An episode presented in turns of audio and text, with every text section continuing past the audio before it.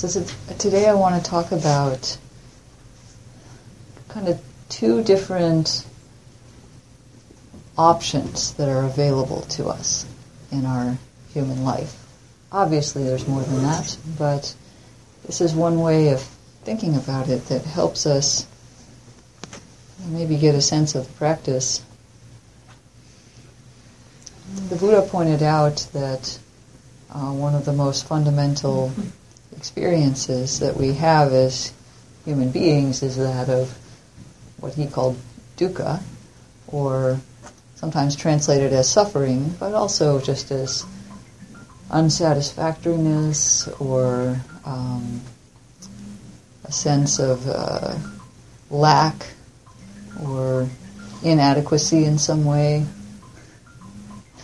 And this is kind of built in to being a human, is that there's experiences that aren't so agreeable. Sometimes they're distracting, like a cell phone going off in the background. Kind of nice music on that even, actually. Yeah, so I assume it'll stop. There will be cessation at some point. So suffering.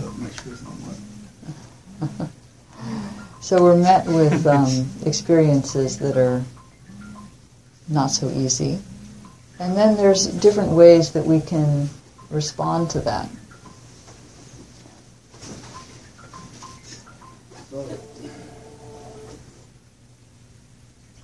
All right, thank you. So there are different ways to meet with our very human life. And one of them is that we meet suffering with what the Buddha called ignorance. And that doesn't mean ignorance like we're too stupid to figure it out. It's ignorance like we try to ignore it somehow. Ignoring. And so we ignore the fact that there is the suffering in the first place. We ignore that there's any possibility that it might end. We ignore putting in place the conditions that will help us deal with it in some way. And so instead we try something else. And it's not, yeah, we've seen this in ourselves, right? That we've done things that ended up making our lives worse, or making our suffering more entangled in some way. And this involves a series of steps. The Buddha actually gives a sequence that the mind goes through in order to bring itself to suffering, essentially. And I won't go through all of them, but we can just say broadly that if we meet life with a lack of understanding that there's a possibility we don't have to suffer, then we adopt the wrong approach, basically. And so we may believe, for example, that sense pleasures, having comforts and nice things in our life is a guarantee of happiness. It's not that there aren't nice things in life or things that we enjoy. Obviously there are. And it's not that we shouldn't try to make ourselves comfortable. But if that's the only thing that we do, probably that's not actually going to lead us. In fact, that's not going to lead us to the deepest happiness. There are many people in the world who are materially very well off and are not very happy. It has many other factors besides that. And so, that's kind of one example of a way that we can approach life incorrectly. So, but this is often what we do, is that we have some kind of a strategy. If I could just get that thing, or if I could just get rid of this thing that I don't like, then I would be happy. And so with that idea in mind, we set in motion a bunch of things in our life, such as, just to go through the sequence in a broad way, if we decide that what was going to make us happy is to have more status at work. If I could just get that promotion, then people would respect me, and then I would be happy. And so what we do is we actually train through that belief, that idea, this is what I need to be happy, we actually train our consciousness to be aware of some things and not aware of other things. A simple example of this phenomenon is that if you get interested in chess, for example, you'll suddenly start noticing chess references in language that we have anyway, like checkmate, things like that. Or you'll start looking, and you go by a store window that has a chess set in it. You see it, and you know your friend didn't see it at all. That is not very interesting to them. So we attune our consciousness to what we care about. So if what we care about is getting that promotion or getting a lot of comfort in our life, we actually attune our consciousness of what we're aware of to relate to that. Then you get susceptible to all those billboards that promise you a really exciting life if you buy a certain product. Maybe you get attuned to that because you think having something is going to help you. And then because of that, we filter what we see and hear and smell and taste and touch. It all gets filtered by that belief that's not even really known to us. And so things that we encounter are then kind of judged on that basis, and we decide that things that come up that seem to be supporting our getting that promotion, we're excited about. They're interesting to us. They make us happy. We find them pleasant. Whereas the same thing might not be pleasant if we didn't have that goal necessarily. It may not be unpleasant, but you know, let's say that somebody who might have influence on whether or not we get the promotion tells us one morning that they like our pretty new red sweater. And that might just be a sort of a fleeting pleasant moment, or even sort of a neutral moment like, you know, I don't care if people compliment me on my clothes.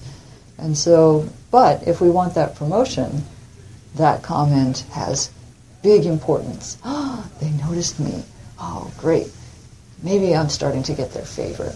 And so, you know, little thoughts creep in. So that experience is different because we have this aim. And so then we start getting wrapped up in it, and we start deciding, we start kind of craving that certain things happen. We figure out, oh, if I can get in, if I can get invited to that conference, then that'll look really good for me, and then I'll be able to put that on my next annual review, and I'll put it as a goal that I succeeded, and that's going to make me look better for the promotion. So then you really want to get invited to that conference, and you have a lot of stress around whether you're going to get chosen, and you cling to the idea of this has to happen. And then if it does, you're elated, and if it doesn't, you're depressed. And pretty much you're just suffering at that point. Mm. You know, that's not a very pleasant existence. And so you, to complete the image that the Buddha offers, you take birth as the person who needs to have that promotion. And you're born into that identity, that world. You live and die through that world.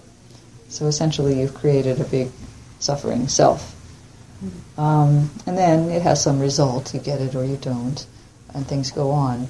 So that was maybe a little bit of a dramatic example. I don't know if we literally identify with that one, but who doesn't in some way? We all want to look good. We want to look good, right? We want to look good, we want to feel good as people. That's kind of what we want. And so the Buddha says this is the usual way, and it's a cycle, because we're going to create it again and again. This is called samsara, the wheel of existence. Interestingly, the wheel of existence is also called the wheel of time. And it's often depicted as a, I don't know if you've seen these Tibetan images of the wheel of samsara, but it's in the mouth of a god in the background. And there's this sort of big god, and you see his upper teeth on the top and his lower teeth on the bottom of this huge thing that has all these worlds in it that represents samsara. And the reason that he's biting it is that, first of all, that time eats everything. That's one of the images. And this god is called Yama. And the other is that it's kind of that grabbing, you know, the trying to grab the world and make it nourish us, in a way, is the process of samsara. Luckily, there's an alternative. And in these images with Yama biting the wheel of samsara, there's usually an image of the Buddha up in the corner. And the Buddha is said to be outside of time, and he's kind of observing the whole process from a place that isn't affected by this time eating everything. And that's, you know, that's Nibbana. And so, you know, how do we kind of go from our regular human existence, which does involve a body and a personality and living in a world with a family and friends and job and whatever we're doing, you know, that doesn't stop. The Buddha still had a body and a personality and a world, but he was free. And so what's the path that starts with this and ends with something more like what the Buddha experienced?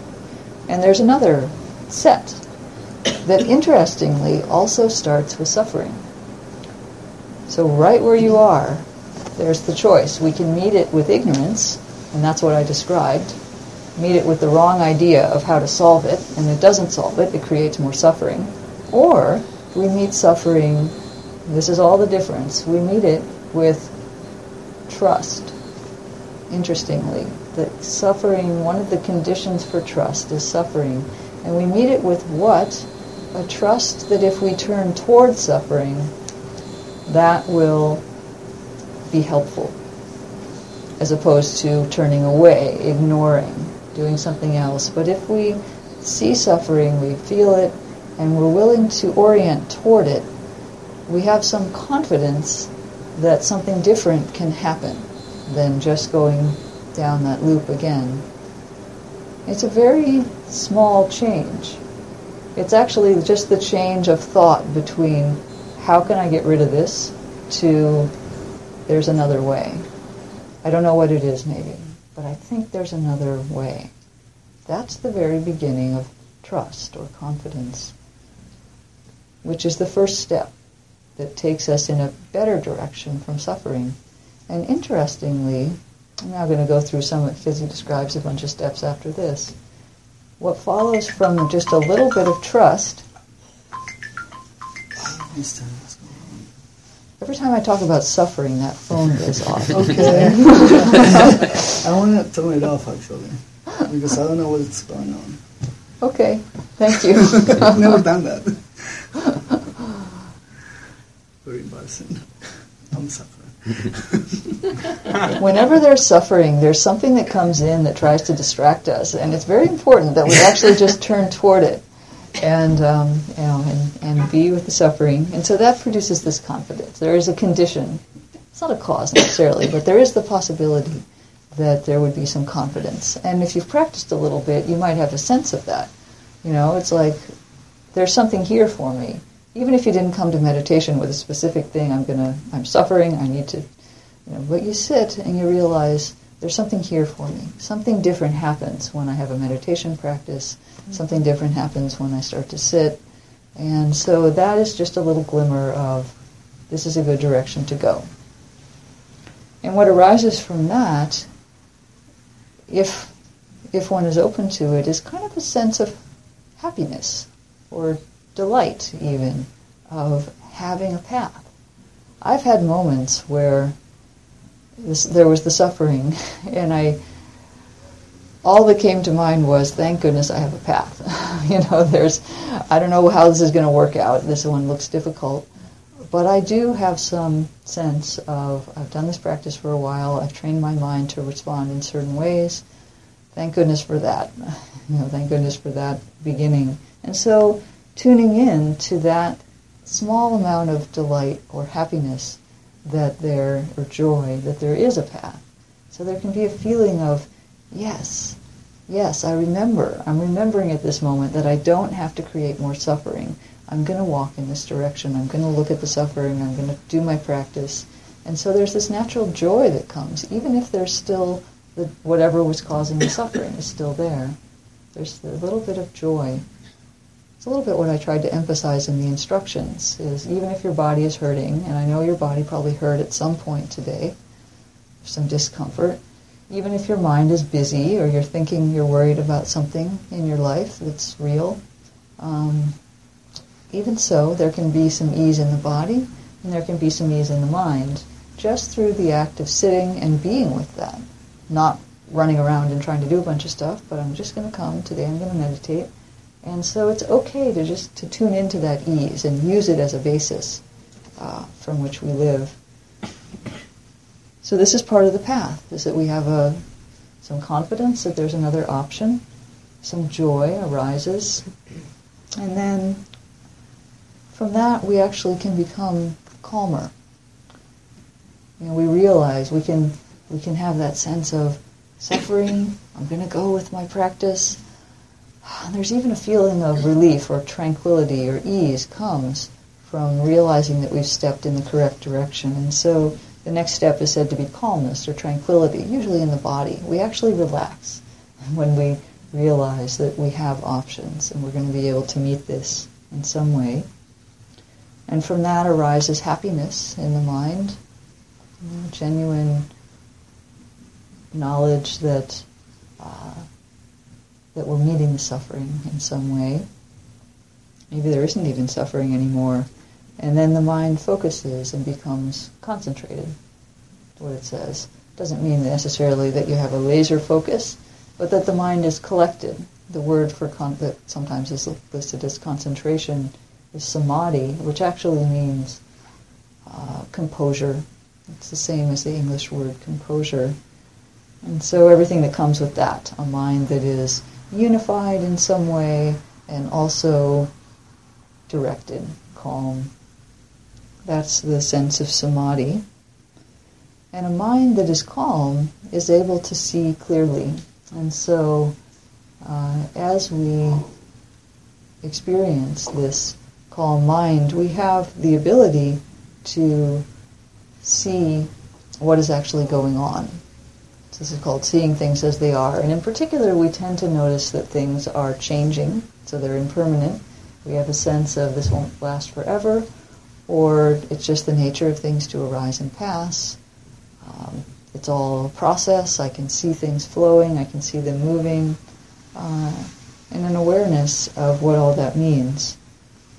And we see that our tendency to get caught in wanting and not wanting, pulling and pushing and grabbing, we see that all of that is not really worth it because there's a process anyway that's unfolding. And our kind of overexcited or over-aversive response to that is just creating more agitation. And we have a calm mind that's able to see. We don't want to agitate it further. We see the agitation of getting so involved and wrapped up. It's the exact opposite of when we, on the other side of this, we did get all caught and wrapped up and experience a lot of agitation. When we've taken this path through trust and joy and tranquility and concentration, we don't want to get involved. The mind actually sees, I don't want to get all wrapped up in this. I'll deal with it, but I'm not going to suffer for it. I don't need to grab on and identify with this. And there's actually kind of a fading away of any sense that we would want to get all wrapped up into it and identified with it. And that leads to liberation from that particular issue. It doesn't go away, but we're liberated from our grabbiness and the suffering that comes through it. So we experience non-clinging or Nibbana. And there's a sense of knowing. After we experience that, there's a sense of knowing that we have. Knowing that we are free of that particular hook in the mind. We didn't get hooked. And so this process had a completely different result. It's the same suffering, but we meet it either with the wrong idea about how to fix it, and so getting all wrapped up by the end, and then identification and suffering, or we meet the suffering with there's a different possibility. There is the possibility that I could meet this and not get stuck on it. I see the hook. There's a way not to get stuck. Yes, I'm happy about that. I'm going to look clearly. I settle down, I look clearly, I see what's going on, I realize that I don't need to get hooked, and I experience freedom from that particular issue. And it can happen quickly, in an instant. We choose not to grab on. We bite our tongue and don't make that comment. You did the whole cycle in one instant. Or we work on something slowly but surely over the course of a whole lifetime. And there finally comes a moment, a mental habit that we have, whether it's depression or greed or something, envy, something that's poisoning our mind and that has been with us for a long time. that habit that we always have, impulsive anger or something. And after years and years of working with it, the mind lets go. And we had to go through these steps over a long time. It doesn't really matter, the time scale. Time is a concept, so if it's short or if it's long. But there's the possibility that we can meet suffering with the path. And this encapsulates the Four Noble Truths. There's suffering, there's the understanding that it's caused, it can be caused by going down that path of fighting it and getting wrapped up. That's truths 1 and 2.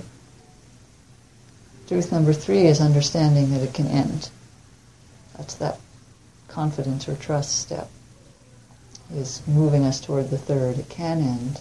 Then we experience that it does, and we understand that when we take that path, it's the Fourth Noble Truth, take that path, we will get to the cessation of suffering.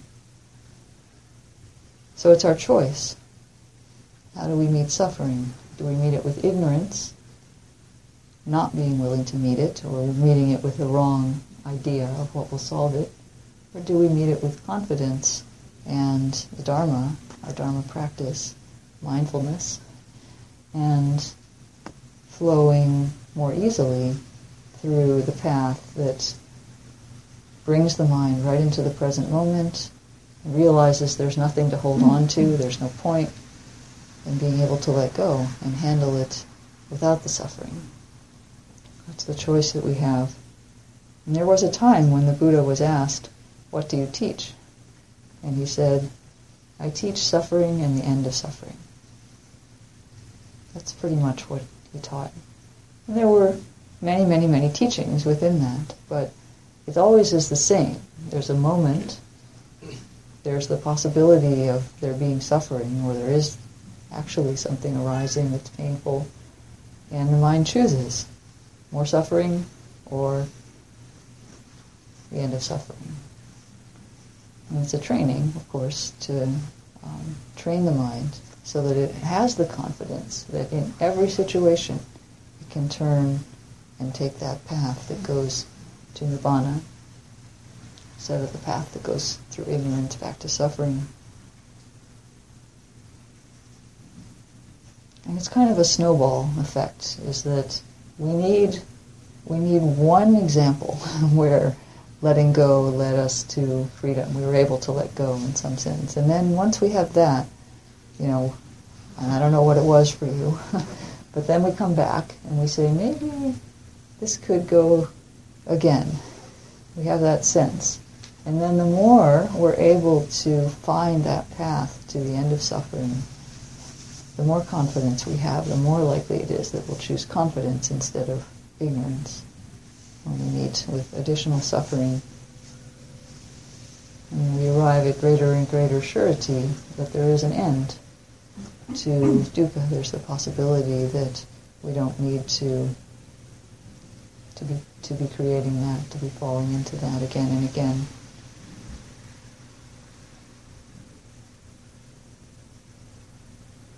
It's not always linear, in that there can come, we can practice for a long time, 10, 20 years, and some dukkha comes from some direction that we haven't had a lot of training in. So we encounter something that we didn't ever encounter before. At the very least, if we've been practicing for a while in our middle age, then we encounter old age. Nobody's ready for that till they get there. You've never did that before, so there may be fresh dukkha that comes in. But the more practice you've had at doing this path that goes toward the confidence that says, if I turn toward it, it's going to work out somehow. I'm going to be able to meet it somehow. We've developed that muscle. Then when this new dukkha comes in, we may suffer at first, taken by surprise, but that habit is there, and we say, you know what, I'm still going to turn toward this. I don't know how to do this one, but we'll see. For me, I'm getting to the age where people have to take care of their parents. And I don't know how to do that, actually. I've never done that. But I know other people that have and have managed that. And it's not immediate for me. It's not like I'm expecting it soon, although you never know. But, you know, relatively soon. And so I wonder, you know, what's that going to be? It won't be the same for me as for the other people that I've talked with and know about. But I have a lot of confidence that if I meet it, and I, you know, when this thing begins to happen, I've already seen that they, you know, they're not quite as mentally quick as they used to be, not quite as physically able as they used to be. And so I have a lot of confidence that my practice will be supportive, if that indeed is something that I need to step up to sometime soon. We don't know. And of course, then there will be the moment for each of us when we know that we're going to die. And I don't know, I haven't done that one before either. Maybe I have, but I don't remember. So that's one where definitely, you know, you don't get to talk to people either who've been through it, although, you know, you can approximate. But anyone who's been all the way through it, we have them available to us. So this is now the time. This is the time to practice and develop the confidence that even when the dukkha is new and I don't know what it is, I'm pretty sure that turning toward it and staying with the practices that I know, it's going to lead to the cessation, the liberation from that. I don't know how, I don't know what it looks like, but the confidence is there. So how do we meet suffering from the very simple... The parking place that I wanted just got snatched from in front of me, or, you know, whatever it is, to something large that I really don't know how to deal with. It's a big human thing in life, human life issue. How do we meet that? Do we meet it with ignorance and fighting against it and grabbing for things and so forth, or do we meet it with the confidence that if I bring the Dharma, my fullest attention, my open heart, somehow it's going to work, even though I don't know how. So that's the choice that we make as we navigate the inevitable ups and downs of life. And we find that the Buddha was pointing toward something real, toward an amazing possibility of liberation that it goes beyond just coping. It's better than coping.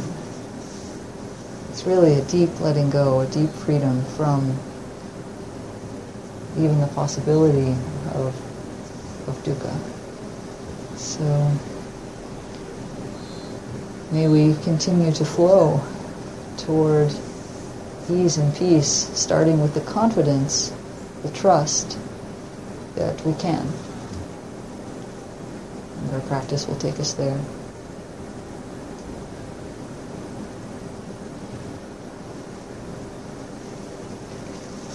Does anyone have their further questions or comments?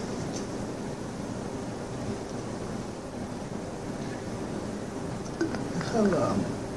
You were saying about how you map or you notice particular things in life like chess, and you start paying attention to certain things where some other people won't even care. Mm-hmm. I feel like once you feel like you're in the path, there are like some signs that indicate you're kind of in that path, and so kind of, sometimes you're able to continue going through life looking for those type of signs. Yeah, so... Do you feel like you've seen some signs or felt some signs? For me, that, but I wonder if I'm tricking myself into seeing these signs now. Oh, well, if you are, it's a wise part of yourself. Yeah. If you are, it's a wise part of yourself. Oh, well, thanks. Because it's feeling very genuine, and there is coincidence. I don't believe in coincidence, but and that's something like I feel is part of an indication or an affirmation. Okay, continue going this path. Keep going. Like, because no one can answer you sometimes these things. Like, you don't even know how to find the answer, but these little signs can be like an affirmation, a word that is repeated right after you're thinking about it. Just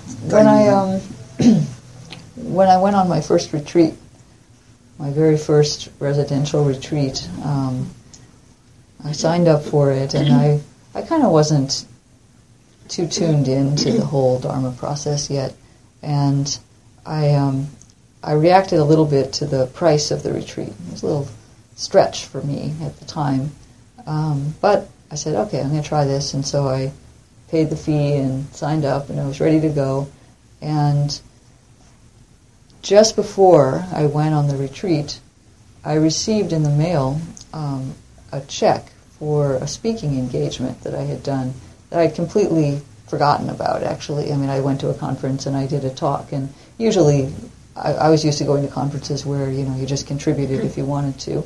But this particular one, I had been invited and there was a speaker fee for it, which I had forgotten. And the check arrived just before I went on the retreat, and it was exactly the same amount as the retreat registration fee. That's exactly what it happens. Yeah, so, you know. That gives you the confidence, like, oh my God. Wow, that's amazing. So this process where the mind picks out what it thinks is interesting, when I described that, I was describing the cycle that leads toward suffering, because the Buddha picked it up in that case, but it's actually just a process of the mind. And not all times that we're noticing stuff related to what we want is leading toward suffering, because we could want Nibbana, for example. We could want freedom. We could want a path. We could want to find a teacher. And as soon as we tune the mind to something like that, then the right things will start coming in. It's not every time the mind does that it leads to suffering. It's just if the mind does that out of ignorance, it will lead to suffering. Thanks. So, So we learn about how the mind works.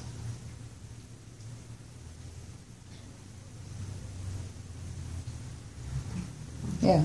So, one of the things I was kind of struck by as you were saying, I guess it's that as you were describing it, it sounds like Nibbana is actually somewhat easy. And I say that because in some ways it seems like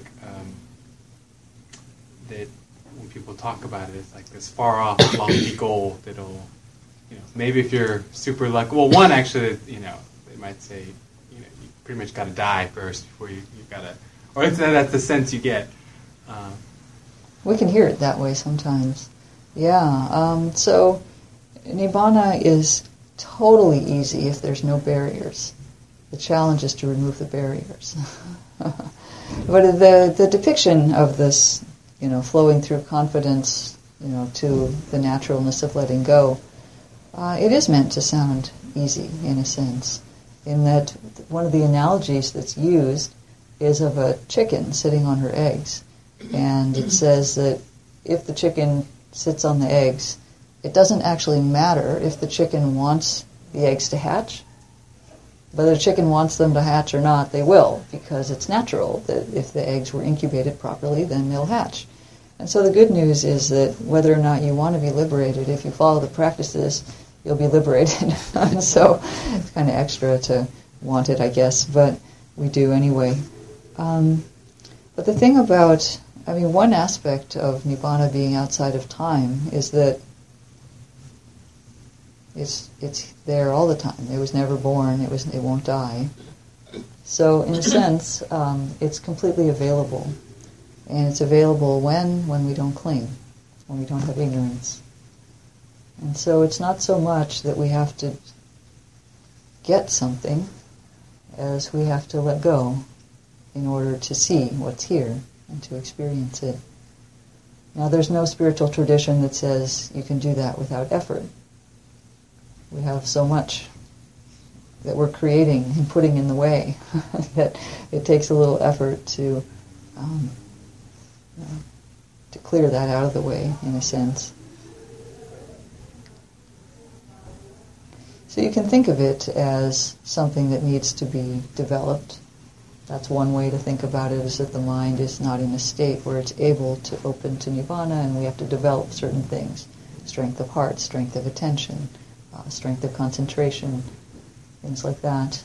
And then it becomes possible. And that's kind of true. But it could also say that the only thing standing between us and Nibbana is a bunch of stuff that we've put in the way, and so all we have to do is clear that out of the way. That takes effort too. And then Nibbana is right there. I kind of like that one. But there are times in which, you know, these are both views. There's no view or model that's absolutely true. The only thing that's absolutely true is this, is what's happening. Any model I create of it, or a chart like I talked through today, isn't quite real. It's always a representation. And so the question then is not whether it's true or not true, it's whether it's useful or not useful. So if you find it useful to think of Nibbana as something that you have to climb the mountain to get, please use that. And there are times when it feels like that. And for certain things that we have to surmount, maybe that's an okay model.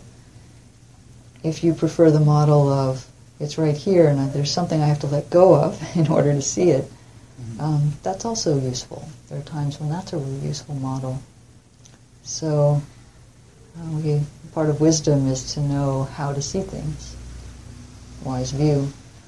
And so seeing our path as evolving in a certain way or represented in a certain way in our mind, we can check whether that's useful. So is that answer useful for you at all?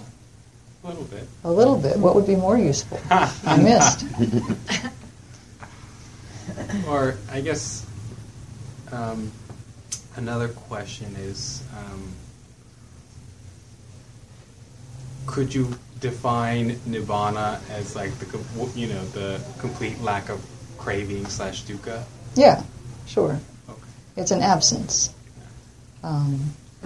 This is a subtle and important point, is that some people want Nibbana to be a thing that they get, or an experience that they have.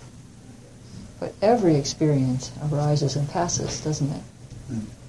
So that can't be what Nibbana is, because it doesn't arise and pass.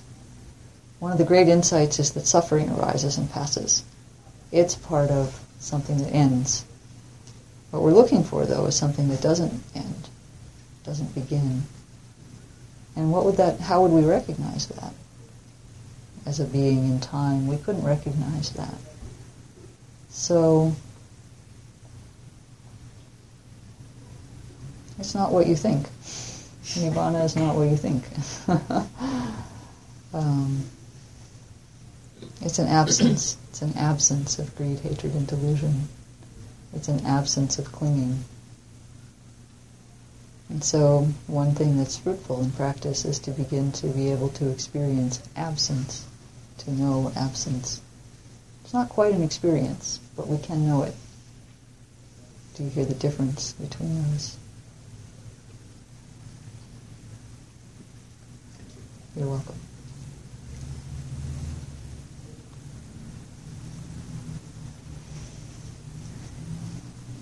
In trying to no absence or train in that way, is that the same as, or do techniques where you try to note gone, or you try to note passing, is that training for that, or is that a different thing? Yeah, that's an aspect of it, is to notice the endings of things. We're very good at seeing beginnings. What we like to do is see the beginning of something and then move to the beginning of the next thing. We tend to see arisings, and we can either deliberately train in noting gone, I think that's a Shinzen Young term, or noting cessation. So we can deliberately turn the mind toward that to kind of prime it in that direction. Or it's also the case that, like the chicken sitting on the eggs, there naturally comes a phase in practice where endings become prominent. And you can't not see endings. So it will come about anyway. So that's one way. Another way is simply to notice particular qualities that may or may not be present. So just sitting, you could notice, oh, my mind does not actually have any hatred in it right now. Because we don't have hatred all the time. But we almost never notice that. Thich Nhat Hanh says, have you noticed your non-toothache today? Did you notice? I don't know, maybe somebody here has a toothache, but did you notice that you don't have a toothache if you don't? We like to look at what's there, and we're so trained to look at what's there, we can't see the cessation side as easily. And so we might actually have to train a little bit in that. Or at least, what should I say, it helps. It helps prime the mind. And I'm realizing we are a little over time, so folks need to go. But, so thank you. Thank you for your day of practice. Almost everyone stayed the whole day. That was lovely. So it wasn't enough. There are no distractions. It's okay. Thank you for listening. To learn how you can support the teachers and Dharma Seed, please visit dharmaseed.org/donate.